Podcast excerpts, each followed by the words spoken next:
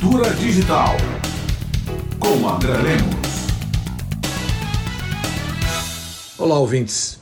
Hoje eu vou fazer uma discussão sobre a regulamentação de plataformas e da inteligência artificial a partir de dois exemplos, para que a gente possa entender o que está em jogo nessa nova economia digital e como o Brasil deve se posicionar.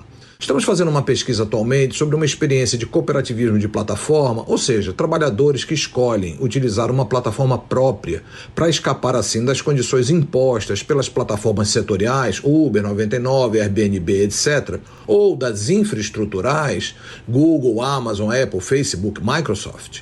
A experiência foi criada a partir de um modelo tripartite entre uma prefeitura do interior de São Paulo, uma cooperativa de motoristas e uma empresa privada que forneceu a plataforma. Eles conseguiram, assim, melhores condições de trabalho e uma remuneração mais justa, em torno de 95% do valor da corrida, bem diferente dos que aplicam às plataformas do mercado.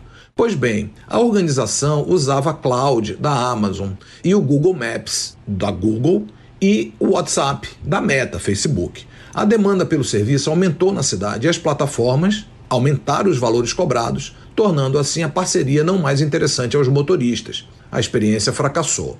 Um outro exemplo que eu gostaria de dar é em relação à inteligência artificial. Elas funcionam com dados disponíveis na rede ou em sistemas públicos, gratuitos e gerado muitas vezes com recursos governamentais. Temos sistemas robustos de dados públicos sobre saúde, educação, conhecimento científico. Nada impede que uma empresa como a OpenAI do ChatGPT, por exemplo, use esses dados, reempacotem a informação e vendam para o governo e para a sociedade como um novo produto.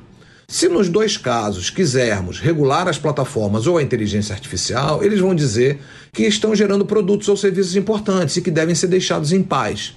Regular o uso das plataformas e da inteligência artificial é importante, mas o fundamental mesmo é que se crie políticas públicas que possam oferecer, no caso da experiência do cooperativismo de plataforma, plataformas que sejam públicas, infraestruturas públicas que possam dar autonomia aos trabalhadores e que impulsionemos também a inovação para desenvolver sistemas de inteligência artificial para que os nossos dados sejam utilizados em prol do comum. Regular é importante, mas devemos ir além. Muitos no Brasil têm insistido nessa perspectiva. Esta semana esteve no Brasil o pesquisador russo Yevgeny Morozov, que reforçou esses argumentos. Eu sou André Lemos, professor titular da Faculdade de Comunicação da UFBA.